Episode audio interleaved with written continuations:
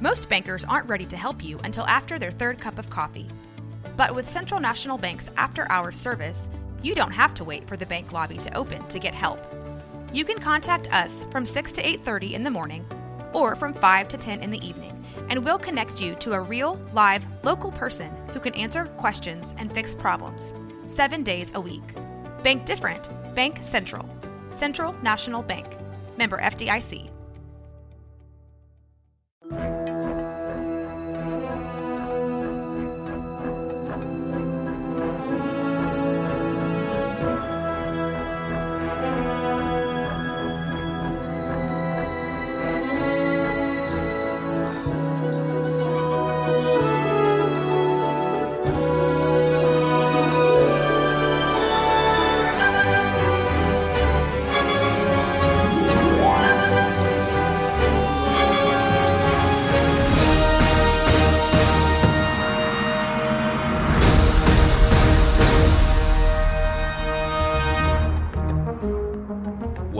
To the long box. Excelsior. I don't know.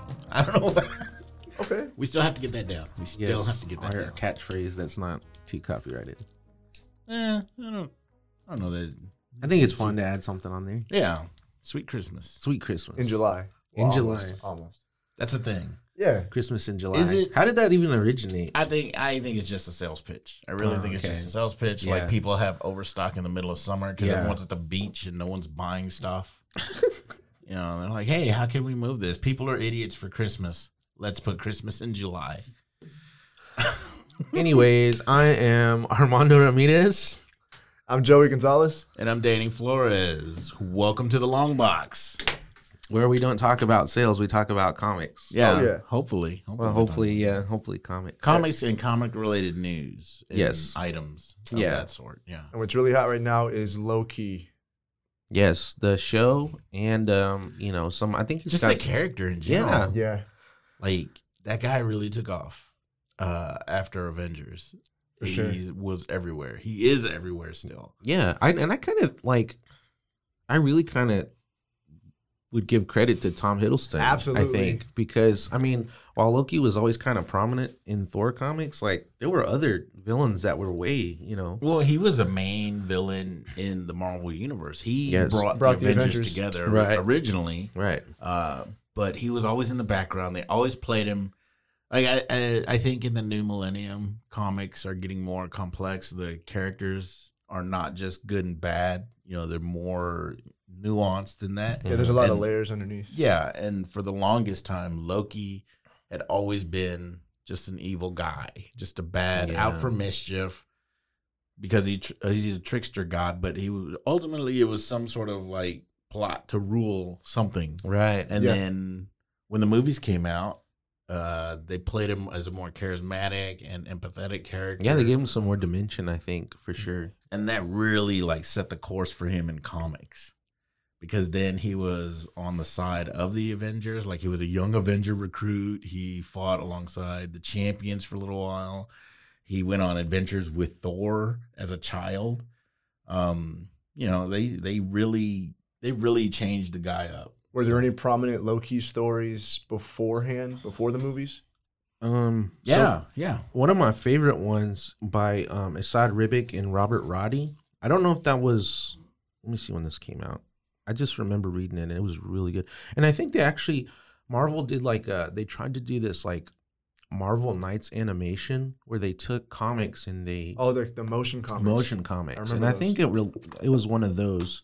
Um, but yeah, this story was it was a six issue miniseries, and it was about how Loki had finally taken over Asgard and had Thor in his grasp, like, and it was you know.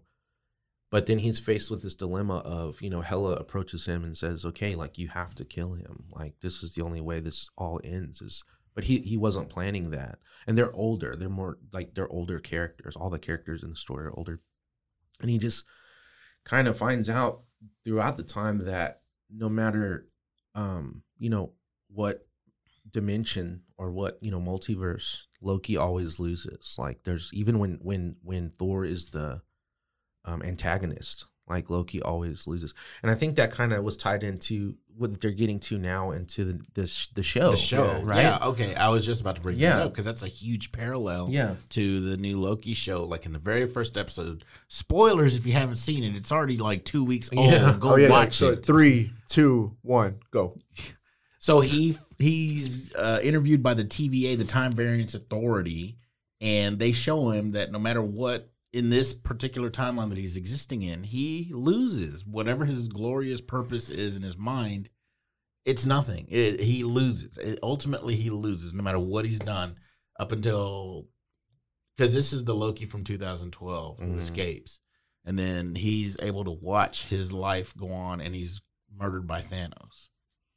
So what glorious purpose is there? There isn't any, and that like really breaks him to his core. Yeah. they say a line in there is like, uh, "Your failure brings out the best of others," and Mhm. that, that hurt me. Yeah, and that's what happened in this comic, and it and it really there's not there's some action in it because they have flashbacks, to it, but it's the artwork is phenomenal. Oh, Assad Assad Ribic, Ribic, yeah, yeah. that dude's a beast. Like, but just the the dialogue and like the the lighting and the scenery, it's very like stoic and very like Norse Norse, you know, because they're Norse gods. You gods. feel it. You, You feel, feel it, and you feel like what Loki's going through in his head of, you know, man, I've been waiting this moment, but why can't I do it? Yeah. You know what I mean? Like, why can't this? This gives me whatever I wanted to be the king of Asgard, but I can't kill my brother, my stepbrother. You know, and all this other stuff happens, and, and the ending's a, a twist too. But, but check it out. Yeah, it's you could probably get it at you know your your local comic shop. My my favorite Loki story. Oh man, this is so. This is from like the early '90s, maybe late '80s, early '90s. I don't know if either of you, Mondo might know. Acts of Vengeance. Mm, yes. Acts of Vengeance. So Yes. Loki is, you know, interacting in the entire Marvel universe and he poses as a businessman of some sort, passing out cards to random villains. Like, Yes, oh, I remember you know, this. Here's a set of steak knives, you know. Yes. Uh, he goes, uh, he approaches like Magneto, Doctor Doom, the Red Mhm. Skull, the Living Laser, all these famous, like really big bad guys. They've all been, and he's giving them a plan. Like, look, you've all been beated by your nemesis. You've all been bested by them, defeated. However, what if Joey, Joey, Joey's clicking? His, his the gears are grinding. What if instead of going up against your regular nemesis, you go up against someone who doesn't know you? That's awesome. Yeah. So now the Fantastic Four are fighting X Men villains. Spider Man is fighting Daredevil villains. Uh, the Avengers are fighting Fantastic Four villains. There's like, an episode where like Wolverine's fighting Tiger Shark. Like, Yeah. yeah, like, yeah, yeah, it's crazy. I mean, like, um, oh, so there's also like they really wrote these characters fitting to their backstory. So there's a part where they're all in this room together: Doctor Doom, Magneto, the Red Skull. You know all these guys, and Magneto and the Red Skull kind of break off a little. And again, spoilers. This is like a 30 year old book, people. I don't. I shouldn't have to uh, put a spoiler alert. Yeah. but Everything that we mostly will talk about will be stuff that we grew up reading, or Yeah. you know, it will we'll let you know if if if there's something you need to pick up and read. Right. But But this story, so Magneto and the Red Skull, I don't know if people are familiar with like both of their histories. The Red Skull's obviously a Nazi. Magneto is a Hebrew, a Jew from Germany, and he was in an internment camp.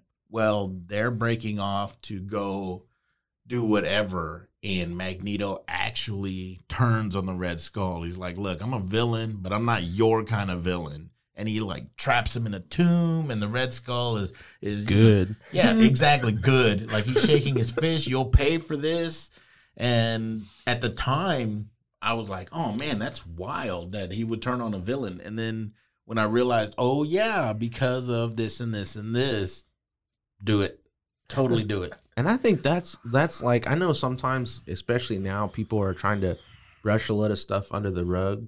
But to me, the Red Skull, like that's why I love Captain America villains because like the Red Skull is a Nazi. Like his sole purpose is to be evil and hateful and Oh, yeah. mean. and to get the crap beat out of him. That's great. Like you want to see that, right? There- like there- there are people now that you want to see get the you know get beat up. Like like Captain America, there his vil- a lot of his villains. There's no nuance to them. Yes. The Red Skull, evil. Hate monger, evil. Flag smasher, Yeah. evil. All these guys straight evil, uh, fascists, and they deserve to get punched in the face. Right, right. So that is that. Yeah, I remember Acts of Vengeance. Acts that was a that was was so a wild. big event too. And I think, oh, oh yeah, because uh, that's when Magneto encountered Spider Man. Yes. Because Spider Man started uh, displaying these all new Mhm. abilities, and Magneto thought, well, maybe he's a mutant, right. and if he is, maybe I can recruit him to my cause. You know, the the liberation of mutant kind. nice. And it turns out that that was a whole different story. Yeah. uh, Spider Man was actually like about to absorb the Captain Universe powers, which was which was a wild story in and of itself. So. Did you guys anything stick out to you on the show uh, that that you thought?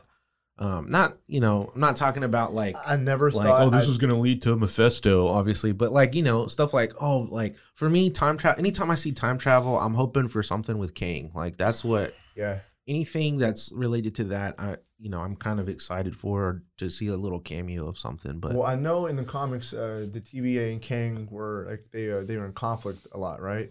And so I'm wondering if because he already got cast. Uh, forget the guy's name. Jonathan Majors. There Yes. you go. Uh, so he's already got cast, and he's already confirmed to be an Ant Man and Wasps. And I just I don't want to expect too much. Like I don't want a Ralph Bohner situation. We're like, oh, we're gonna get Kang. Oh, we're gonna get Mephisto. yeah, But uh, man, to be honest, what I'm excited about, I've never thought about this, but Owen Wilson bringing such a a, a a backyard character like Mobius, it, it's so so, fun. It's so fun. seeing fun. him and Tom Hiddleston together. Yeah. it's it's great. It's really entertaining. Even the bits that aren't actiony or aren't really, uh, I don't know, high stakes. It's just fun to see their banter together. yeah, like I feel they're just through the first two episodes, there are scenes where they're going back and forth, and you can tell like Loki will take this, the wind out of Mobius's sails, but then it'll almost immediately Mobius will turn it around on him.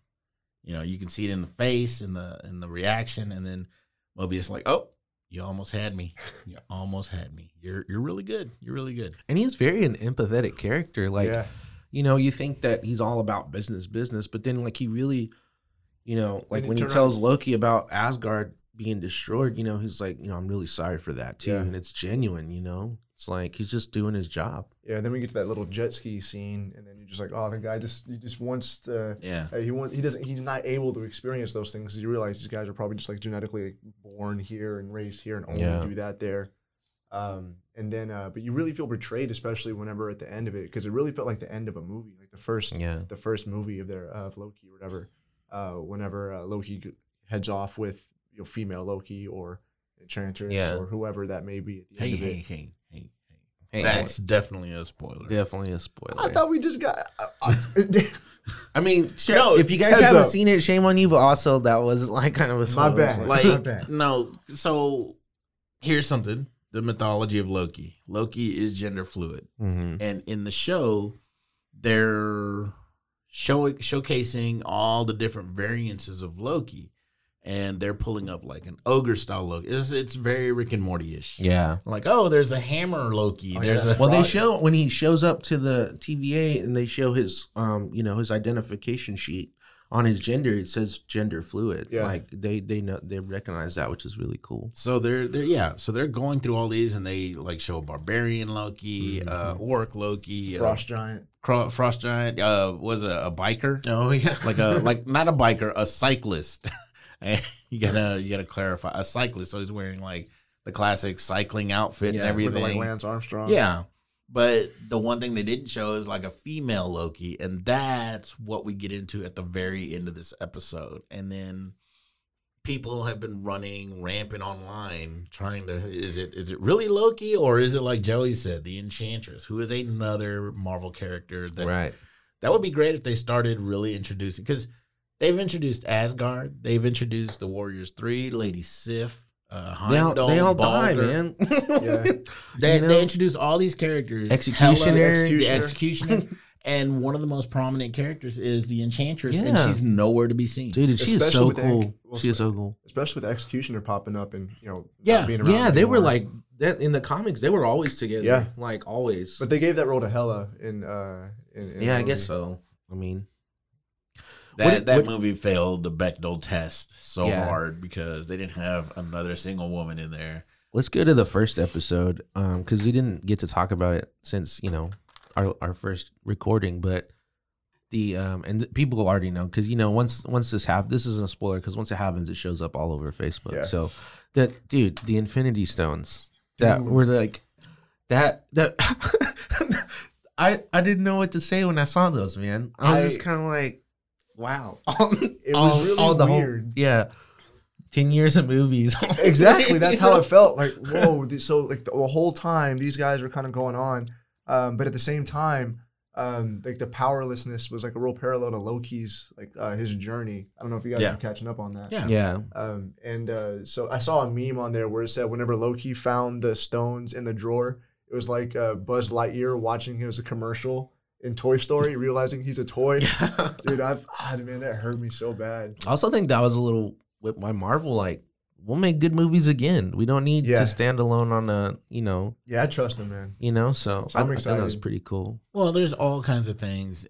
So the the TVA, the Time Variance Authority, exists outside of this dimension. like it's outside of the multiverse right Right. And so any kind of artifact that holds any kind of power inside of a singular universe, if you take it outside, it's not going to be as effective or as powerful. Um so that's where that cuz okay, another another book, X-Men versus Teen Titans. And in that book, no, not that. Scratch that. Um the amalgam universe Oh, the amalgam universe where like before they combined and became Thanoseid or whatever Yeah, yeah, Darkseid finds the infinity gauntlets yeah. and Desaad is telling them, oh these are artifacts of great power but they don't work in this universe Yeah. because the dc universe exists in Yeah, yeah. another dimension Right. Yeah. so like everything the oh man comic book science is wild the flash operates at a certain vibrancy Yes. a, vi- a vibrational frequency, There and you go. everyone in that universe exists in that same Right. vibrational frequency. When he shifts his vibrational pattern, he can travel through time and Right. across dimensions. Yeah. So he has to be able to match frequencies, and that's kind of how like these stones exist on this frequency. Yeah, and they're able to affect this frequency. You take them out, nothing. It's like batteries yeah you they operate like double A batteries operate on something, but if you take them out and try to put them in something that requires D batteries, it's not going to work. So For sure. For sure. What's cool about it is that the majority of the stones were green, so I'm, I'm sure, Time pretty sure they were stones? time Yeah. stones. Yeah, Yeah. it's pretty cool. That's pretty neat too. Yeah. How do you guys um? What was y'all's first introduction to like?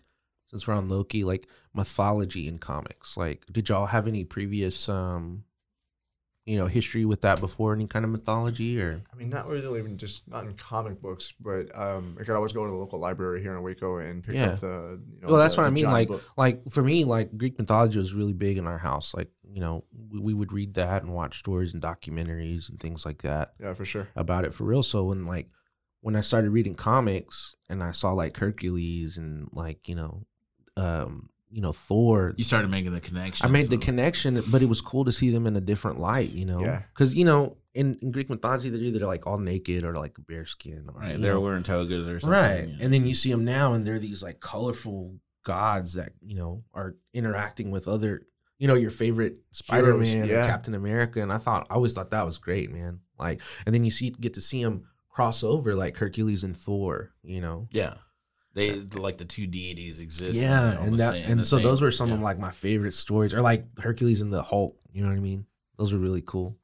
Yeah, um, for me, I had always known, like, I knew Thor was a god and he was from Asgard, but I thought it was something that they had created in Marvel Comics, and it wasn't. And, and remember, I'm still young at this point, um, but it wasn't until like I started reading other books like Greek mythology. I think uh, Clash of the Titans, the original Clash of the Titans, Oh, that man. really got me, and I was like, oh man, Yes. these things are awesome, and I went out searching for Greek mythology and Roman mythology and uh, Norse mythology, um, and that's where I think like I really discovered like Thor and all the stuff that Loki had really done to him. Like Right. he, he cut the handle of the hammer. So, you know, he, he's pulling all these these tricks on Thor. So it informed my idea of Loki. Like he doesn't always have to be evil, Right. but the way he's portrayed in the comics is, yeah, he's kind of always evil. Yeah, serving a purpose. Yeah.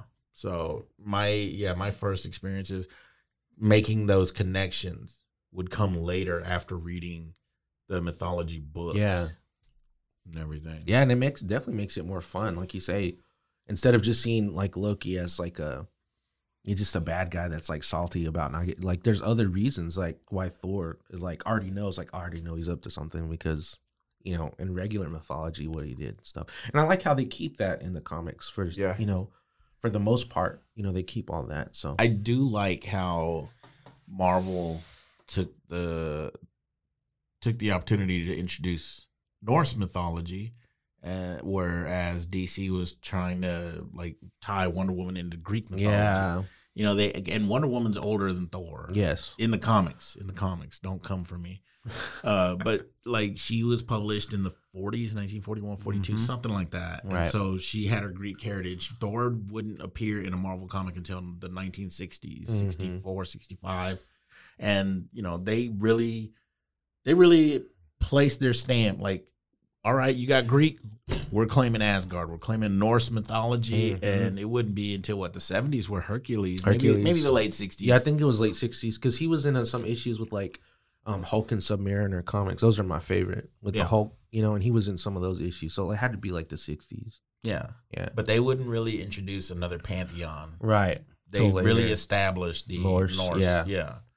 Which is cool. And that's true because, like, like you say with Wonder Woman, DC, you know, she was a part of Greek mythology, but always like on the outside. on the outside of it, and you she only got interaction with like Ares, or you know, there was never really any other gods a lot of the times, and if they were, they'd kind of make these little cameos or Yeah, if I think about it now, the only gods I can really associate with DC is the Greek gods. To whereas uh, Marvel, you know, they have uh, the African gods out of uh, you know Black Panther and Wakanda. oh yeah, Yeah. Uh, then they yeah. also have uh, you know the Mexican gods down. Uh, I forgot what store. I think it was Reptile. Uh, was playing along with it. Mhm. Um, Reptile. oh, yeah. reptile. Um, Oh yeah, you guys need a hashtag uh try to get Joey to get cast as reptile and a. Joey for Reptile. Hashtag Joey for Reptile We'll at. Marvel. I, I can't act for nothing, but that's all right. I've seen people do it before. all right. Let's get into what we're reading, guys. Um, Planet size X Men. Yes. Planet sized X Men. Amazing. Get it. If you haven't gotten it, get it already. So it, it's a one shot, right? I would guess that it's a one it shot. seems like a one shot. How I read it, but I don't who know. Who knows with with Hickman, man. Yeah. but, but it's uh, it's it's a one shot, but man, it's got a lot of glue yeah, to hold the story together and push the narrative going forward into Right. the next year, two years, however long Hickman's Yeah. going to be uh, the the head of the X Men books. Uh, I see a lot of people complaining online about, oh, Hickman's not writing anything. Wait for it. yes, Okay, wait for it because he he if he's head of the X Men books, then that's his fingerprint all over what's happening, whatever's going on in whatever book. He's approved it. Nothing nothing goes on without his approval. to me, this is the new Claremont and in '90s X Men, man. Like, this is the new wave of of him, like you say, making his his legacy on X Men. When I look at these pages, I'm looking at them right now. We brought copies, like the art, the the the writing, the scenery. It's all massive. Absolutely. It's I all colossal. Planet yeah, Planet Size X Men comes across as very cinematic. yeah. You know, that's that's the movie in between all the individual TV shows. Like right. uh, Marauders or X Force might be uh, Agents of Shield, and then this is the big event movie at the end of the year or two. And then of course, you know, Pepe Larraz on this is like I don't he's he's probably my favorite interiors out there right now, maybe. I mean, there might be some other ones that I, I haven't looked at because I've been a while reading, but Yeah, the first four or five pages are just so fantastic. Like that first opening scene. Like seeing Magneto throw it, like, uh, just the fact that they're terraforming a whole planet. yeah, so Um, that's the whole premise of this book is they're they're forming a whole planet So because I- yeah, I don't know if anyone's been following the X Men books, but the last, I think the very last issue of any book before this Planet Size X Men was left with uh, the White Queen mentioning expansion, and no one knew what that really meant until Planet Size X Men came out uh, this past week, and what they do or what they did eh, at the beginning of this whole Jonathan Hickman run, you see the X Men planting Krakoa seeds because they live on an island now, uh, a living island who's also a mutant, and he the island is able to create these uh, Like portal portals, seeds. yeah, portals, and so some X Men are able to get to Mars and plant a portal, and you you don't think anything of it. You know, you think nothing of it. You're like, oh yeah, they're putting one on the moon because there's the blue area of the moon. They put one in New York. They put one next to the X Mansion. I, Um, I think a lot of times when, when people readers like even myself we think of mutants we think of little cool gimmicky powers Yeah. right like we, there are some like you know like you know they got your level five mutants that can move metal and and stuff but you also think of mutants that have like, Like Maggott. yeah or like people that are, can just do like oh i can control wood or reshape wood and you're thinking oh that'd be cool if you want to build a house or something but you don't think how would that affect on different you know planets or different different ecosystems. different ecosystems how would that react? And that when they dive into the, all of this it's like it's a whole new outlook on on any mutant or you know the x-men for that matter so It was They- such a cool uh, like genre shift to sci-fi. Like, it doesn't feel like a superhero book anymore. It feels like complete sci-fi. Yeah. Um and, uh, man, it it it's great to me. I knew grow I know growing up on X-Men books, it was always like the other Avengers or something. You know, Yeah. they they were the main book. They were the heroes. They were the ones that were going to save the day. right Um but now they are uh really pushing the limits on what they can and can't do. They took 10 omega level mutants and 3 mutants from uh the Arakki, Arakki. which is like their sister island, and they completely terraformed a planet in hours where it would have taken regular science Mhm. years. You- yeah. But the Arakki are also uh, those are Omegas also. Yeah, no, I'm yeah not- like one of them their their Sobunar. blood their their Yeah. bloodstream is like a, a whole ecosystem a whole like- yeah, a whole oceanic ecosystem. I saw Joey jump. Yeah, when man. you saw that No, because I realized, well, f- uh, dude, I love Sobunar. He has his whole line like, "We're uh, and all the Arakki are gonna go to war," like oh, they have all done for generations. Uh, in my bloodline, it was just so tight to see because I think this is like the first issue he's appeared in, if I'm not mistaken. Because I, when I saw him in here, I tried looking him up and I couldn't find anything. Um, so just the fact that there's coming in with these new Omega level mutants that we've never heard of before, uh, that are just coming on in, that have these amazing powers, and that are working in circuitry with mutants that we've already known uh, for so long. Um, and just the fact that uh, the, the the whole thing of the Hickman line is mutants are stronger together. You know, when they put them together, because like you said, ten of them, and they made a whole planet viable for life. Like at the end of it, whenever like, it starts to rain, and, and Melinda's like, "Is this you?" Mys- Mystique's like, or not Mystique, sorry, Storm is like, "No, this isn't me. The planet's alive again, and these are tears of joy." yeah Oh man, that was so tight. yeah That and, was then, so cool. and then you have characters like jamie braddock who's just like Uh, he's kind of right. yeah Braddock. he's kind of goofy and he's like but he's like his part in it is massive like, yeah. you know, constructing realities and stuff. Like, so this was, ah, yeah, I was, I was, And they weren't even going to go to Jamie Braddock first. They want they asked about Legion. Oh yes, They they were like, yeah, Legion. That seems really unstable. That seems like a bad idea. They're, I mean, if you look at both of them are unstable. Jamie Braddock is psychotic yes, from Yeah, from gets- his power levels. yeah. So It makes you think too. What would it have been like if Legion had have done that? You know, another Age of X. another Age of X. No. but yeah, so that was really good. What what else are you guys reading or looking into or excited about as far as new books? I got uh Ultra Mega number four. Ultra Mega is really cool. I haven't read it yet though. That's It was- with uh, Image. yeah. Yep. Okay. It was with Image James Harren. I think we talked about that the last time. Yeah, Yeah, James tou- Harren. Because I couldn't it. remember. I was like, is it Daniel Warren Yeah, yeah. Johnson or James Harren? Yeah, it's James Harren. Those two guys have a very similar style, but it's really good. It's about kaiju's. This one guy at the very, very beginning of the story has like a, a dream where he's, you know, having he's being offered this chance to fight for humanity. And he's like, okay, because he, you know, he thinks it's a dream, but it turns out that it's real Whoa. and it just it takes off from there. It, it's not it's not Ultraman. it doesn't end on a happy note. There's a lot of stuff going on, but it's really cool. The designs are really neat. Like uh, issue three, there was a, a monster who just looked like uh, one of those like water willy worm, water worms thing, just a wiggly worm and Yeah. everything. And then that dude was like really dangerous Dang. because he got popped, and I think his innards were acid. Yeah. That reminds. I just watched that episode of Rick and Morty where uh, what what are Jerry and Bev? They go to the planet for divorce counseling. Oh, yeah, yeah, and he gets separated, and Jerry's that like worm Yeah, thing, but she's like multiple, but he's like really powerful. but yeah, that's cool, man. Yeah, that that I, I need to read that because I dig the artwork on it. Yeah, I Yeah, dig the artwork on Yeah, it. Yeah, man, it's pretty fun. It's uh the first arc ended with uh, the fourth issue. Um and all the issues I think I believe are like 50 or 60 like 55 pages just Mm, about. the first one is like 60, 68 pages. I think 68. all the other the two interior books have been like forty four pages. This last one might be more. So it's just a mini series. I don't know, man, it- because there there's another uh, there's more coming out. There's a next arc. Okay. So spoiler alert if you haven't read it. Um but uh Also, actually, go mind. read it. Yeah, go read it. Uh, the the fourth issue ties into the first issue so well that uh, you know you think it's about to end, and then it just skyrockets into more questions and uh, a new cast, and it's it's really exciting. Um, the the gist of it is there's this uh, this god, uh, kaiju god.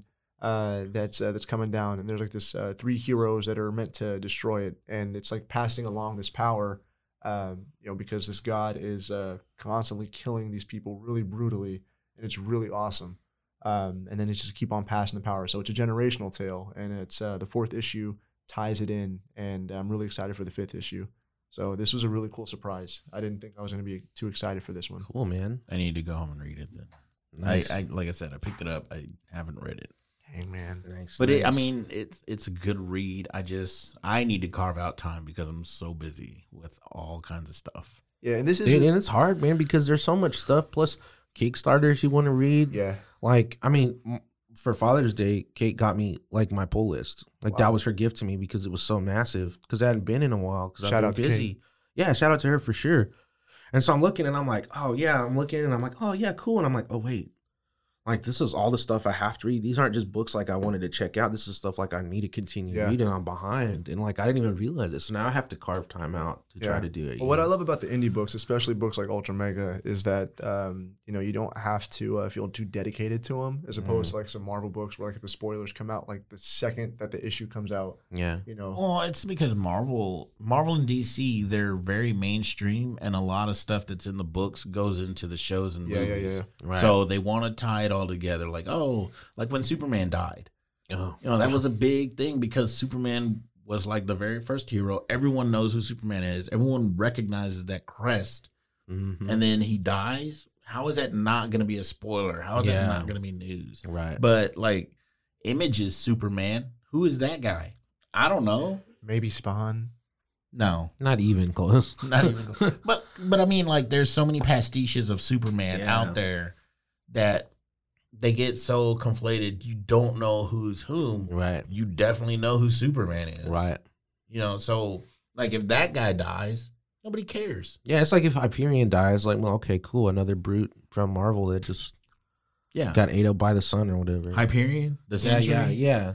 You know who, Who wouldn't get eat up by the sun? Superman, because it powers him. You know Yeah. that kind of mentality. Like it's just that, but Like uh, Mar- uh, Marvel has their own Batman, uh, Mhm. Nighthawk. yeah, If he dies, no one cares. No one's gonna bat an eye. But if Batman dies, that that's gonna make news. yeah. Marvel would just replace him with Darkhawk, and then you know, Darkhawk and then Moon Knight and, and, then, then they, Moon Knight, and then they give Daredevil a cape for a while. Even now with the X Men, they can't really die. I mean, hell, if we get like, news, like, oh, Cyclops dies next issue. All right, cool. They revive him the next one, thanks to Egg. Yeah, but that's that's a new thing. Here's that just here's going back to the X Men. Where do you guys think Sabretooth is right now? Because last time we read right, he was like exiled. uh, he's in the Is he heart still- of- he's still in the I heart? Think, I You think, think- so. I I think he's gonna return. You think he's in a subconscious? You think- Definitely. I yeah. hope he comes back he's crazy. such a he's such a great character. There's no way he can't return. Right. So ugh, Hickman does this thing where he takes the toys of whatever he's writing, breaks them, but then puts them back together w- once he leaves. I think it was genius the way that they. It wasn't you know because Sabretooth being a killer that he is, like Yep. just a murderous killer, just thought, well, I'll just do some time or I'll get a slap on the wrist or, you know, my, my boss Magneto, you know, build Like- the brotherhood. I'll be cool. And they're just like, nope. as a group. Yeah. Yeah. Which is wild because uh, the Council of 12 that they have, man, okay, so there's just so much. We could do X Men for days. but they just exiled, basically, they exiled Sabretooth to the heart of Krakoa. Yeah. I think he's going to come back because, like I said, Hickman likes to break things and Yeah. put, them, put them back together. And at the end, yeah, they've got this eye. They've got these two islands. They've got an entire planet. I don't see any of it lasting. I don't see any of it lasting. Then you're gonna get well, you know, Cap was in that issue too. He was like, Yeah. "Oh, I'm gonna go to your your gala, like I wasn't at first, but now I'm gonna go check it out." Now I want to know? see what this is all about. So- Because here's something. I don't know if anyone remembers when Hickman was writing the Avengers at the very beginning of the Avengers book, the War Avengers World. He introduced uh, Ex Nihilo Mm, and his partner. I forget her name, but they terraformed Mars too. yeah. Mm, No one remembers that.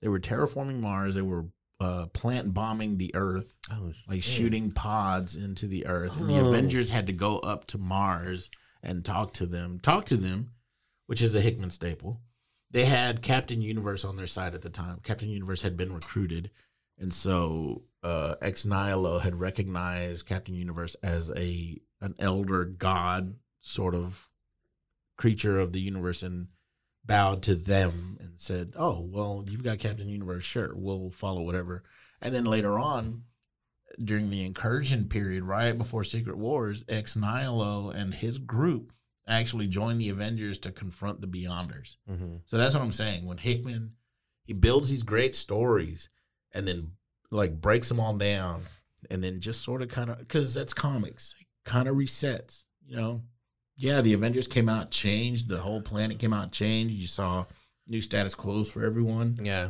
Um, so I really think that one way or another, Mars doesn't doesn't continue on the way it is right now.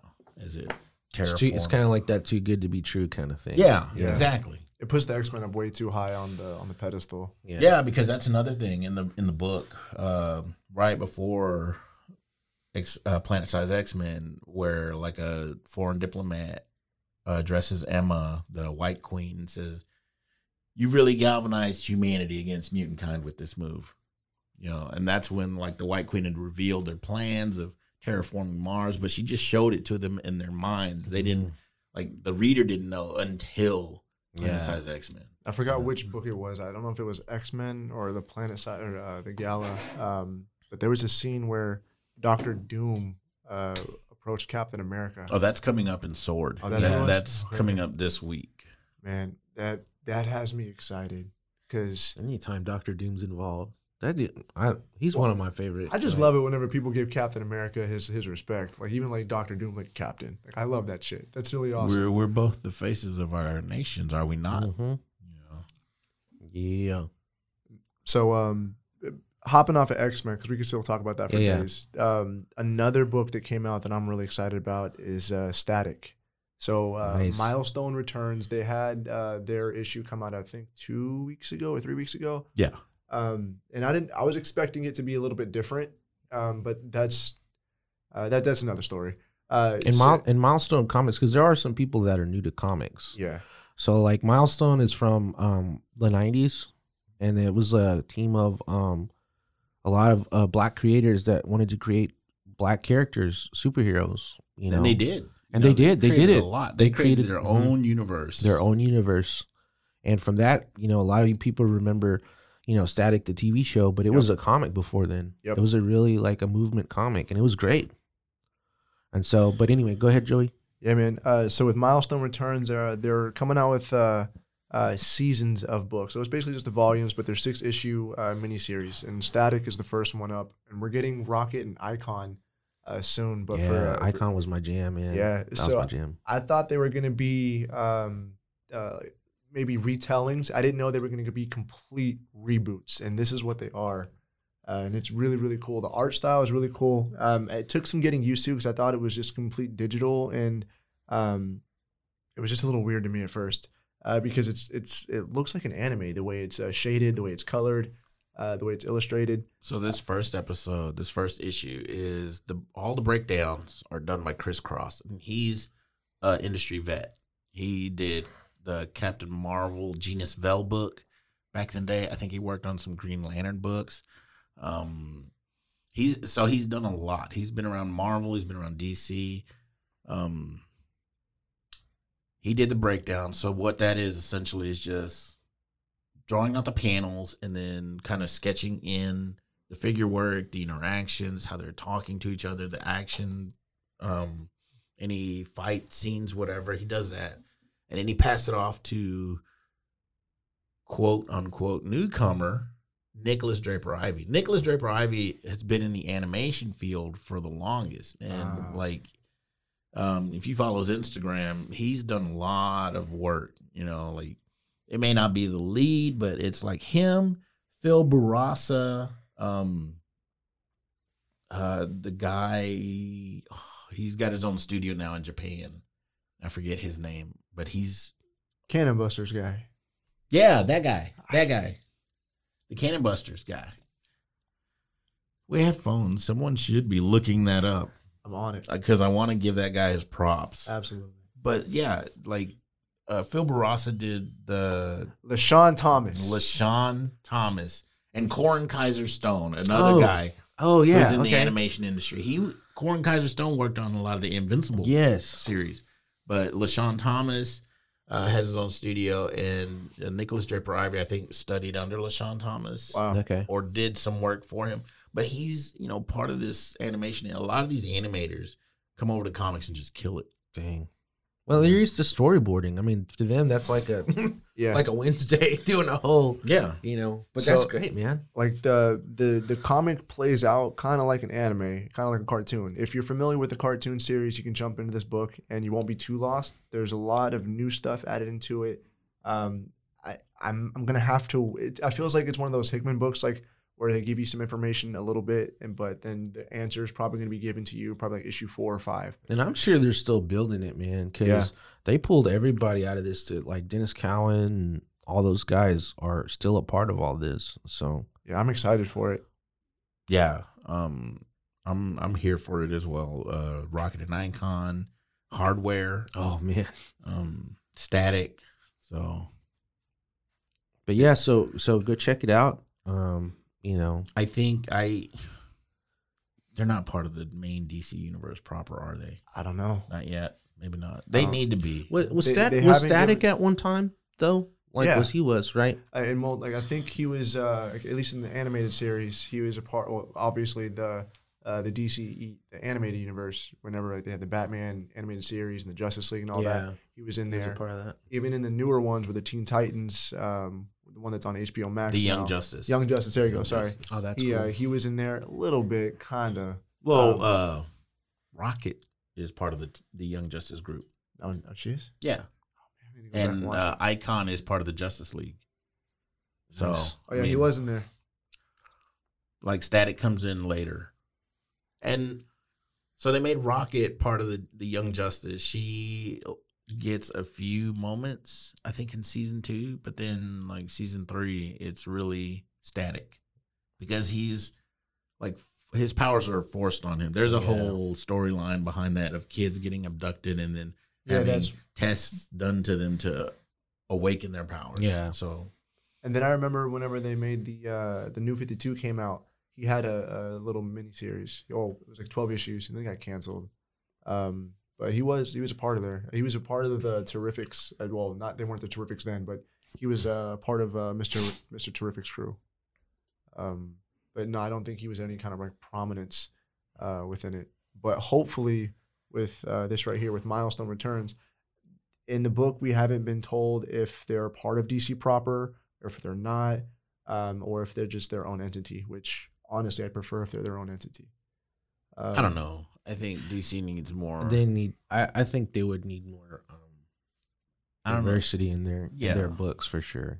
I, I think it would be good for them. And this is a way that a- appeals to people crying over uh switching characters. Yeah. Like, Yeah, yeah, yeah. Oh, you what? Don't change the old character. Just make a new character. well, here you go. Here's Here you some new go. Here's a whole bunch of them. Yep. But yeah, so I think that that would definitely, I would definitely like to see them move into the DC universe. Speaking of diverse characters, Mondo, I see a uh Yannick Paquette, Mr. Miracle cover down there. Yes, yes, man. I was checking this out. Um, I haven't read it yet, but I was looking. I was looking through it, and it looks. I love the artwork. Yeah. it's very colorful and it's very uh different from normal Mister Miracle stuff that I read. Yeah. So this guy is very uh, what's his name? The artist on this one. Um, it's um, is it? No, not Easton. See?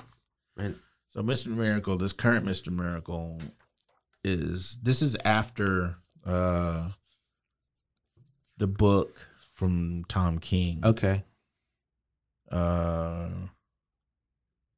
Fico Ossio. okay.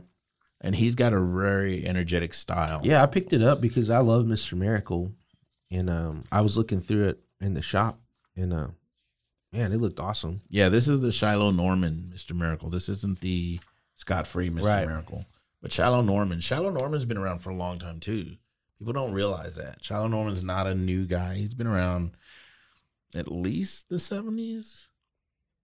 Um, so he takes the mantle on from Scott Free. And that's a big thing because, you know, Scott Free's a new god. Mm-hmm. You know, he passes on his mantle to a human Mm-hmm. and like this book is really good. You you should check it out, Mondo. You can talk about it next time. It's really good. though. Yeah, yeah, I'm gonna read it. That's this is what uh we were gonna talk about next is what books are we excited about going into or like Kickstarters, and this was one I was gonna bring up. Was I'm excited to to look at this one just because the artwork and um just looking at the way everything is kind of set up looks really fun. Really, there's some elements in it that is classic, you know, Mr. Miracle, but it's also got new elements into it. So yeah. so, but that's that's what I'm excited about going into. Um, that and then, like I said, more, the the Cimmerian from Ablaze Comics. I think I mentioned it last time. Um, I just I like I picked those from my pool, but but I've always been into Conan, so these are just Robert E. Howard stories turned into um uncensored versions. Huh. You know, because you know Conan's been with Marvel before, Right. And he's been with um, Was it DC? Dark Horse? or Dark Horse, Dark Horse. Okay. and even those they were kind of censored a little bit but ablaze being them a completely independent independent um they're just going like straight from the literature all the ins and outs you know um and it's great and then at the end they have like these little um inserts from the actual novels and stuff so Nice.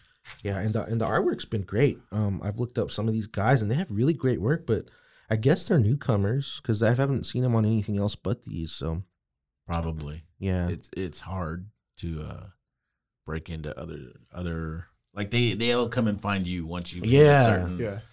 like Yeah. you hit a critical mass. Yeah, like I think um like I did one cover for Ablaze and reached out to him like again was like, "Hey man, I thought I was going to be able to get but they're like, "No, we just want to stick with what we've got." And it's working, you know. It's great, but yeah, these guys are just putting out issues and it's great. And This gorilla here tearing off Conan's head. but yeah, so that's that's one that I'm looking to get into and I'll be able to talk about next time. But Pretty awesome, man. nice. I think uh, I'm pretty. The Planet Size X Men kind of revitalized me for X Men stuff. There's I haven't really been following too much of the like, Oh, Marvel yeah. or DC books, but I even on our little group chat, uh, Danny keeps on calling me out about Mystique. He's like, "What the hell?" Like, you So ever go- did you read that? I need to go back to it, You still haven't read it. It's been a week. dude. I- Joseph. It's been it's what it's two uh, it's two issues, forty pages max, and you haven't read it. no, Ugh. I'll he's get been it. writing, he's been planning out Oh yeah. I've been You're writing. I've been working on Lawbringer, man. yeah. Oh, Lawbringer. So that brings us to Yeah. what are we doing? Yes, what are we doing at Plus Waco Comics? Not a, not a damn thing. Not a darn thing, guys. Bad news. Bad We've Bad hit a bunch of snags. bad news. We've hit yeah, we've hit a bunch of snags. We just hit a major snag in our production. Well, Um, first we'll, we'll talk about what we have done, so you guys don't think we're just sitting on Yeah. stuff. So Danny, being the beast that he is, the workhorse that he is, was able to get um you know the covers and all the interiors done um, completely for the for the first book that we have. So good job, Danny. Thank you. Thank you. And uh, they're great. I mean, there's some previews on our on our social medias that you can go to, but but we've seen pretty much all of them, and man, it's just it's awesome. Danny Danny did a great job. But um, so that's that's what we have finished. Um, and I'm still working on the preview pages that I will get to hopefully at some point. Um, and then Hector is is doing lettering, but he he it's got just sick. five pages. Bro. It's just five pages, bro. I did sixty six. His dude did 66 pages, man. And I'm over here. I'll get to it, guys. I'll get to it. You know, but uh, but yeah. So and and uh, but I have valid reasons. Yeah, I have you do, valid you do, reasons. you I've do. gotten some some some published work, which I'm I'm grateful for. And then Oh yeah, you know- we man. So that's if anything, that brings more of a spotlight to what we're capable of doing, Mhm. and that Mondo's getting like published work on covers, like actual books that are hitting shelves, store shelves. Go out and get them now. Yeah. Uh, so um so that and then of course, you know, when the time when all this we were doing this, you know, I had some personal health issues with my wife and stuff and then um just trying to get back on schedule after everything is really hard hard for me. But but I'm getting back in the zone and it, it shouldn't be too hard to knock him out. And then Hector, our letterer, uh, he's been doing a great job. I know he got sick for a while. Yeah. yeah, he got, He got sick. he got really sick, so he let her for a while. But our biggest snag that we recently hit is is it just hit me this past weekend. I've been sitting on it thinking like what am I going to do? What are we going to do? So, in the process of creating a comic, you have a penciler, you usually have a you have a writer, you usually have a penciler and an inker, but I had to pull double duty on that. And then you have a letterer who comes in and, and puts the story together for you, so it's not just visuals, but you also have a colorist. And we had reached out to a colorist. He's really great. He's, you know, Eisner Award winner and just super busy. And I thought we had reached out to him at a time where he was dead with work, so he could really help us out. Well, I think because we reached out during the pandemic, everybody was kind of dead at the time yeah. but um he just got back to us saying that his work schedule like his regular work schedule had really picked up and that he wasn't going to be able to help us out with this book um all the pages he said are flatted which means they have some color on them but they're not rendered Right. to be a finished comic Yeah. book so now we have and that happens it's not you know Yeah. he's a great guy and, and but it happens man and you have to go where your career takes you we understand that Yeah. because that's what we would do you know and so um but yeah so now we got to figure something out for that hopefully So we apologize for the delay. We like I didn't want this to happen. I know Joey and Armando did not want this to I know, happen. man Um, but On the bright side, Hector's doing an amazing job on getting the uh, the black and white version lettered out. Yeah. yes, yes. Um, and so uh, we, uh, as soon as we have that ready to go, and as soon as it's, uh, uh, you know, all the T's are crossed and all the I's are dotted, um, we'll we'll get that uh, the digital version sent out uh, for the black and white. right Yeah. so hey any artists out there if you guys think you you know feel free to Colorist. colorist colorist that Yeah, are we're colorist be looking at or that can do colors If you if you're willing to work with us, because again, the pages are flatted. right So you know, you're not gonna have to put in as much work from the beginning.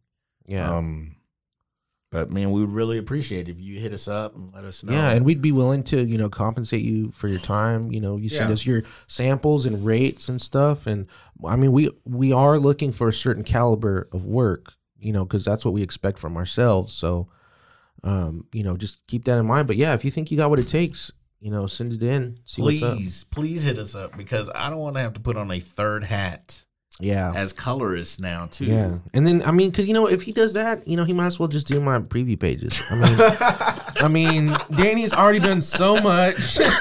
you know, we just let him do it and just, you know. Good try, man. I don't know if that's gonna work. Oh, man. No, Oh. but it's funny because it's funny because when we were doing the book, right, and we were promoting it, you know, Danny's not very active on social media, but I'm very active, right? Because I just, you know, that's how I started out with my, and so I'd always promote it, promote it, and for some reason, people just thought that these like the cover and the interiors were me, and I'm like, no, look at the look at what it says on the front. It says Flores, go follow imaginary heroics, you know, and so they were. Yeah, dude, I can't wait to see your pages. Yeah, me neither. It's gonna be a while. like you're gonna see previews because this is all Danny stuff, you know. And then even my dad, you know, he was joking. He like called me like, "Hey, where's your where's your name on the book, huh?" He's like, and I'm like, "Oh, those are just Danny's." It's like, "Oh, okay." I thought you got kicked out of the group or something. and I was like, "They're pretty close to it, you know. They're pretty close to it." But yeah, so but yeah, man. So so Danny's been a workhorse, man, and and we appreciate him all that he does. He's he's a beast. So we hopefully we don't lose him too fast to to a bigger book.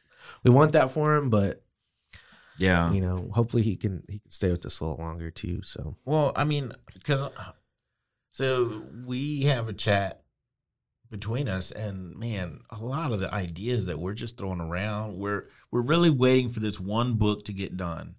Uh, and I think we'll be off to the races, uh, man. yeah, I think so too. I totally agree. As soon as this book hits and people really start like getting a feel for what we're doing, man, are we just gonna like the stories we have, the, the ideas we've come up with, the the plots that we've thought out. uh, It's Yeah, because and, and no amazing and no disrespect, but I think we get roped into a lot of other Kickstarters, um, which making comics is supposed to be fun and great. yeah, and a lot of there's a lot of good ones that just stop at three issues or six issues. You know, that's all they want to tell. But we have we have bigger goals. Joey has, I mean, his brain is just shooting out ideas all the time. You know, Most of them are bad. I mean, well, most of them are good. Well, like a lot of them are good. Some of them are workshopped. Some of them are bad. Vampires are bad. We got You through know? it. We got through it. No, but um, it's uh, it's what we're, we're what we're building, y'all. It's it's we're not trying to just make a six issue miniseries. We're not just trying to make a little. we're not trying to make one one book. Yeah, you know, We're we're in this for the long run, for the next 20, 30, 40, 50 years. It's, hey, whoa, no, Hey, I don't Yeah. know. yeah. Hey, no, Danny's gonna be like 105, still making the pages, and we're still gonna be waiting for Armando. Yes, waiting I will for- still be. waiting hey for guys, those it's coming. I was joking with them. I'd say that they're going to be at the the Netflix red carpet premiere of the animated series, and I'm going to be running up like a fan, like, "Oh my god, I got the prelim, guys! I got the prelims. Here they are." No, so, but- but yeah, no, we're we're still working, guys. And I promise you, I know it seems like we're not active too much right now, but it's just because we're all busy working, whether it be like our per, you know our individual careers or on the book itself or ideas or dealing with um you know some personal stuff gets in the way, but not too much. We're kind of constantly always working at something, and, I, and I feel like a lot of artists are doing that. So I know, you know, a lot of y'all that ordered commissions with the book and stuff, you know, just hang tight too because you know we're always working. This is uh, Yeah. like our career to us, so we're making sure that we do a good job for you guys. So. Yeah, like our ultimate goal for this is to make sure that making comics can be our our career. Or we don't want to end up, you know, keeping on working our, our full time jobs that we have. I don't know about you guys. My full time job is pretty cool. yeah, Danny's kind of set up pretty good. I'm a designer. He's a graphic Oh, designer. yeah, as, yeah. as, as my day job. Good job. I'm a Good am a graphic You designer. made it. That that would be like if uh, the Flash, his day job was running track. Yeah.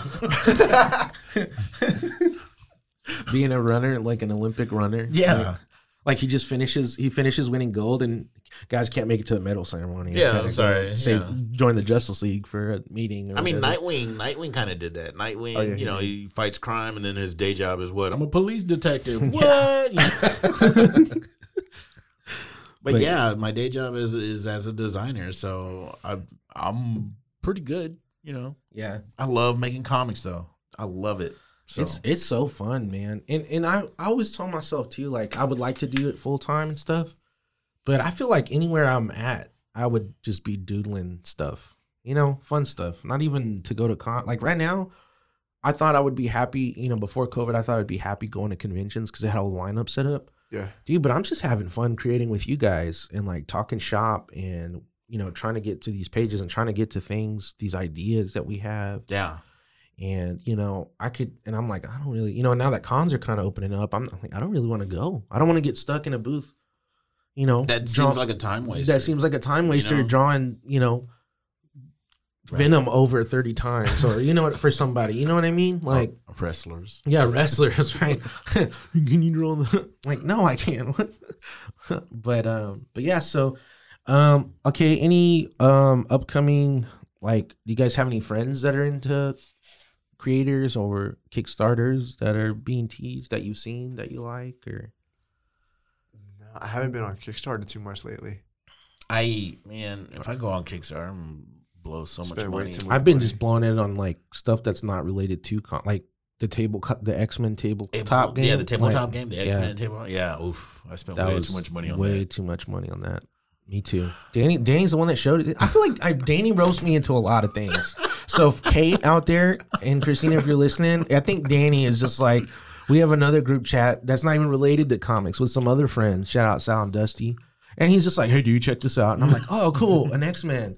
And I'm like, "Oh, they got some add-ons. That's cool." And so I'll like buy it and then leave it alone. He's like, "Hey, Dan, they just added this this add-on to it." Like, I'm gonna get it. I don't know about you. Are you a real fan? Like, Yeah. Are you really real? I'm Come like, on now. man. You know, some Uh, th- this way, if if I'm going down, you're going down with me. yes, gosh. But yeah, so well, I got I got a few people. So I have a buddy. Um, a lot of people I meet on Instagram. Um, you know, and they've I I'd, I'd like to eventually have, which will bring us to our next like little kind of thing. Guests. We we eventually kind of want to have guests on this podcast. Whether you're just a reader, or a creator, or you just love comics, or you Yeah. love the shows or Yeah. the movies, or you know, if you got into it because of your kids, because this is about fun with comics and discovering comics and learning about comics. Right. Um, but I have a buddy, Matthew Skillerin, and I met him. He's out of like Ohio, I think. And he's got some really Kirby vibes to his stuff. Really? It's really cool. And um, it's a little it's like Kirby and Larson kind of. But he's he's making this comic called The Freaking Future. And it's it's very Kirby. Like it's very Kirby, but also metal AF. Huh. So I and it, you can yeah. look at him at Skillful Studios. And um I mean, he just has fun creating. I've talked to him and and you know, I've you know, he's um talked to me about I'm like, you should do a Kickstarter. He's like, man, I just kind of want to do it myself. Like he's doing everything, the lettering, and he's just gonna self print it and just pass it out. I uh yeah, that sounds cool, man. I Yeah, and so- check that out. Yeah, and so he um he's he's been doing a good job with it and he goes live and he just chats with other creators and and he's just a really good human being too. So shout out to to him and go follow him at Skillful Studios on Instagram. We'll do that. I have been doing a lot of Kickstarters, like uh buying stuff off Kickstarter. I bought this one book, Obscura, Mm-hmm. and man, that thing gave me nightmares. Oh yeah, the the um conceptual Yeah, design. the conceptual Oh, art book. Oh man. So That's the uh, one you brought to the movies, right? When- Yeah. Oh uh, yeah. I should have brought it so Joey could see Yeah, it. Man. you, you brought it right when we saw that. Um, what was it? uh, uh, Silent Place. Quiet, silent place. The Quiet Place, The quiet place two. too. Yeah, I, I had a nightmare probably after. What is it? It's like a fine art book or what? It is a fine art book, but it's a concept artist, and he draws nightmares. Like it's crazy, and I scrolled through it the first time when I got it. Immediately after I got it, and I'm pretty sure I went just to bed and dreamt of like the four horsemen. It was a wild dream. It's like fever dream stuff. Yeah. dude. Oh, Like, I think I know that guy. Uh, he has the, uh, the yeah. Uh, he has a website, the Angelarium, Angel uh, Angel something. But he has uh, he has a website where he does conceptual designs of angels, like the angel of, uh, like well, uh, it's like angel of sound, angel of fire, angel of light, all that other stuff. Yeah. That's awesome, man. Yeah, so that's what I got. I got I got nightmares. I got nightmares, guys. nightmare. But it was fun. It was neat because it's a beautiful book. It's beautifully bound. The pages have are black edged. Yeah. I think you get inspired by that stuff too. definitely. I mean, definitely. you gotta as creators, you have to branch out, even if you don't like something too much, or you might. Oh, I'll never read, you know, a horror or a or a design book or a, Yeah, a pinup book or you know Rockwell or whatever. You got to branch out, and you've even as an, a regular artist to be inspired, you have to appreciate all types of art and, and things like that, and you can just learn stuff from it. I mean, definitely. a lot of digital artists, I just watch them just because I don't know digital stuff, and I want to make sure, you know, they might just do cartoony kind of little, you know, Disney stuff, but Yeah, that stuff I don't know how to use. I don't know how to use digital, but I want to watch them and use what they're using and, and stuff like that. So, Yeah. How about you, Joy? Anything? Uh, no, I mean, I mean, I'm, I'm. This is really weird. I'm really into uh, this uh, this Turkish author called C.M. Kosemen, okay. and he wrote this short book called All Tomorrows, and it's a speculative fiction about um, uh, humans that transcend their bodies, um, and they like genetically uh, modify themselves to go out in space.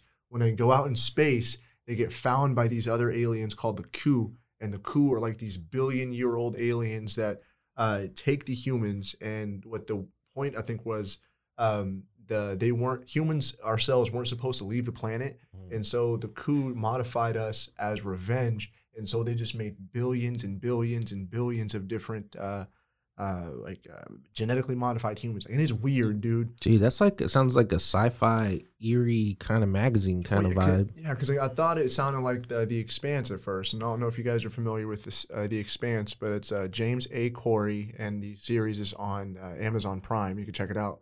Um, but it's uh, it's like a few kind of future sci-fi, but it's realistic in a way, Yeah, where it's uh, it's, close to uh, you know the, the scientific. They try to get it close to science as possible. yeah. Not trying to have too much fancy. God, I wish I had time for books, man. I I love books. Well, Like, this one's only it's, it's only 111 pages. Hey, that's not so bad. It's super small. Um, but this one was weird, dude. Like it had like some Rick and Morty shit going on. Like with these uh, these one people got uh, formed into a, a quilt like Mhm. organism where they just covered the planet, and but they were totally conscious, totally conscious. They- so yeah, it was weird. And then they uh, they started making these ones that were like uh, these humans were designed to be prey, and they like slowly formed into like these animalistic looking things. But it, it, Some it's, Midwesterners. it, it, maybe. It's super trippy. you like some popcorn coleslaw? it's, it's super trippy, but the guy is also a, uh a, a biology artist. Like he Yeah. does uh, stuff like that. Oh, and, wow. And uh, so he has a lot of the illustrations, but he also hired a bunch of the other illustrators. to Nice. do it. Nice. So uh, it's really cool. So the book has the illustrations in it. it has like the uh, the inside biology going on. It's awesome, man. That's cool. Uh, so it's really inspiring because I, I want I'm trying to like get a real weird alien vibe for Lawbringer, but I don't want to do classic alien stuff. I want to find some weird shit going on. They're gonna be alien vampires. Alien vampires. Let it go, man. alien vampires. Look, they man. have to fight an alien race of they- werewolves. Yes, yes. You know, like there's these guys and they suck your like your plasma, but not your So blood. vampires? No, no, no, no. like different. different though. They They, wear these- space helmets. Yeah. Like, Their capes protect them from the sun. they're three sons. yeah. Yeah, dude. Joey's Joey's he likes vampires and, and werewolves. I'm and getting stuff. over it. I'm getting over it slowly but He's getting surely. used to it. We're trying to get him get him. And the thing is, it's like a guy. We were talking about this in our chat that we have. Is like, I do. I like those classic horror stuff, like vampires and and the monster from Frankenstein and and werewolves. But guys, it's been beat to death. Yeah. Like Frankenstein's a monster. Like if you look at it from a storytelling point, Mary Shelley she wrote him as you know he was like a first kind of guinea pig kind of thing, right? Like this was his first it doesn't need to be done again. There's advancements in science where if somebody wanted to make a duplicate of somebody, they would. Like it would he wouldn't be, you know, a brute with with a shotgun or a brute with a laser cannon. That's dumb. That's your that's your new Frankenstein right there. He's a genetic genetically perfect clone of somebody, yeah, but he's That's evil. scary. right. Yeah. Yeah, and and same thing. He with, does he does all these little inconveniences like he, he moves your toothbrush. Yeah, same things with werewolves. There would have been a vaccine that would He steals your newspaper.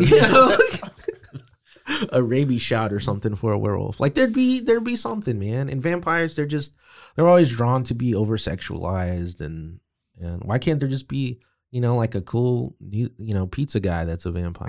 That's like That know, that's an oxymoron. Yeah. A cool pizza a cool guy. pizza guy. a guy that's just trying to live his life, but he has this hunger that like man, I don't want to go drink some blood today. Like, uh, Yeah, you they know? have like blood bars. blood bars. yeah, like that um one episode of Key and Peele where they, they take him in to be a vampire and it's all like gothed out and stuff. He's like, Why is everybody dressed in black? Like he's like, Don't you want to join? He's like, No, man, I just want to live forever. Like and he's like, Come on. He's like, Look at this girl. Are you even a lesbian? She's like, No. She's like, Why are you kissing on her then? Like it's like all this like why, why is everybody trying to do you know do everybody but yeah so it's just been overplayed man so those that i those kind of i try to stay away from and everybody gets that because i do like the romantic you know the romantic side of those books the novels that i've read or the old classic movies but i don't like Yeah, but they're horror. contained in that era. Yeah. They're staying there. right Yeah, exactly can't really bring that forward. Like the and that's what makes it, yeah so everybody thinks i like like horror and stuff i don't like i'm not a big big fan you know but but yeah so um okay guys where can we do um shout outs or i mean we already did shout outs but where can we find us at and you know do we have any plans for conventions in the future, or what? What's up? I think the first convention coming up that I might attend is going to be if they reach out Bell County. Yeah, You know, that's one of the local ones. Um, Greater Austin already happened. They Yeah. always, they always hold it on Father's Day weekend. I'm Yeah. like, really, guys, I really, I wanna, I wanna relax with my no gifts. with my no gifts. Um, yeah, the Bell County Comic Con might be the first one I do this year, which is in August. Oh, we got reached out to by uh, our LCS about Free Comic Book Day, which is coming up in August as Oh, well. Oh, nice. I think they might be competing weekends, like the same weekend. Oh, at Bell County, Yeah, Bell County. but uh, they're norm. Bankston's is normally at Bell County, so I don't know. they usually have a booth, but they're also if Free Comic Book Day is that same weekend. yeah, So I think I would have. I like Free Comic Book Day. I like Free Comic Book Day too. That one might be an option for me. So we we've gotten a, a heads up about that. Yeah. So And yeah, so and that's a that's a thing too. Go check out Bankston's. You know, this is a local podcast. Shout out to Rogue Media Network for hosting us. Um, but yeah, check out Bankston's. They that's where we get our comics at. Um, Golden's Books too also has comics and other novels and little collectible things. a little thing. I'm pretty sure Golden's had Mr. Miracle a week before Bankston's did. Wow, dang! had- shots fired. Come on, they had- Brent. They had Mr. Miracle and Batman Superman number 18 a week Mm. before Bankston's. did. Wow. Now it is it, it is I think it's getting back to normal, but I know for a while there was a lot of issues with like Diamond, which is the comic distributor, Yeah. and um a lot of the, the Oh, that's a whole other yeah, show. that's a whole other show. But I know a lot of lot of stores across the the country were not getting books in at all until like a week or two weeks later and stuff. So, but that's it. But yeah, so shout out to Bankston's and Rogue Media Network, and yeah, I think um Bell County sounds fun. But I would like I would do Free Comic Book Day. That's always really fun. Yeah. Sure. But yeah, I don't know. Do you guys have anything else? Any other Joey, you want to Joey? Um, you want to try and sway us to vampires real fast? Yeah. No, man, no, no vampires, not today. Uh, I, like I said, man, we really got turned off by it. Um, then uh, I, I don't want to say what Armando suggested in lieu of vampires because that's gonna give away. Oh uh, yeah. part of the story. Yeah, it's really really good good. though. That was That, really good. we got, dude. That's what's cool. Like we'll get on this. We'll just wake up talking about, hey man, I saw this art on Instagram. It was like six in the morning. yeah, and then we just got on this hype train of creating a whole character and a whole backstory. Yeah. So See, that's what's, that's the stuff that gets me excited, and uh, that's the stuff that also gets me um, uh, not too worried uh, whenever stuff uh, happens, uh, like their little roadblocks. You know, with Paris. You know, uh, and again, also shout out to Paris. You know, because if people don't know, uh, Paris is an Eisner Award-winning uh, colorist. Yeah, He's yeah. worked on a book called Afterlift that won an Eisner Award in 2019, I believe. he's the real Um, deal. He's the real deal. And uh, if you guys want to see what our pages look like with his work on it, you can go to pluswickelcomics.com, see those preview pages. And um, you know, we're really we're really excited that he was able to give us some time. But uh, but the fact that you know the energy that we have and that we bring to the table, uh, we're gonna make it. And uh, Yeah. whenever you guys have it in your hands, whenever you guys see it, you're gonna fall in love with it the same way that we did. So um, that that's that's it for me. Um, if anybody wants to reach out to us to be a guest, uh, make a little short video and tag us um, on the Long Box Podcast at the Long Box Podcast on Instagram. Show us your collection or show us your art or let us know why you want to come hang out with us for a little bit and talk comic books. And we'll see, you know, that's that'll be our little what American Idol audition, little video tape you sent in. yeah, man, that'd Um, be awesome. and and maybe we'll have some some local people. We want to we want to keep it local for a while because this, you know, um, the the Rogue Media is, is doing a good job at at promoting local stuff. So we do want to keep um fans local and stuff. But yeah, if you just like the fandom or the TV shows or you know anything related to anything, you know, if you do D and D miniatures or Cosplay. even. cosplay even and you want to just come and talk to us about stuff you know we'd love to have you and, and kick it with you for a little bit Definitely. mm-hmm, mm-hmm, mm-hmm, mm-hmm. um let's see also um shout out to my wife kate ramirez I think shout out to all our wives. all our wives for putting up with our goon For sure. looking, you know I'll be I'll be uh, we're a bunch of goobers man we're a bunch of goobers you know we're supposed to be taking them out on the town and showing them and we're over here like, hey, um, want to come with me to um, Free Comic Book Day and sit at my table for eight hours in the sun while I'm in the spotlight, and you're, you know, doing. But they do that. They do that. They go do drink runs and, and food runs. They're real supportive, and Yeah, and they're sure. they're awesome, and they they support our work. And um, but yeah, and Kate, she runs her own business. They have comics there too at LaSalle Shop. So go pick them up before I do, because I always get first dibs when, when Mr. J brings them in. Well, all right, y'all. I think that's it for today. I'm done. I think yeah, I think we got it all out. All right, guys, find us at, at the Long Box Podcast. Uh, my handle is at Armando Ramirez underscore art. I'm at Imaginary Heroics on Instagram and Facebook. Yeah. All right, good job, man.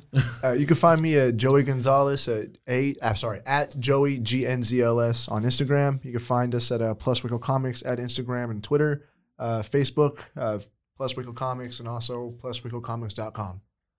Yeah. Oh, I have a Twitter handle, but I don't tweet. It's I at, at I am drunk Batman. So And he tweets when he's drunk. yeah, yeah. That's whole, why di- it's at Drunk Batman. whole whole different persona. I am drunk Batman. I always forget Twitter. I, I, yeah. I never do. Oh. We'll get on it. All right, All right, guys. y'all. I'll talk to you Peace. later. See ya. Bye.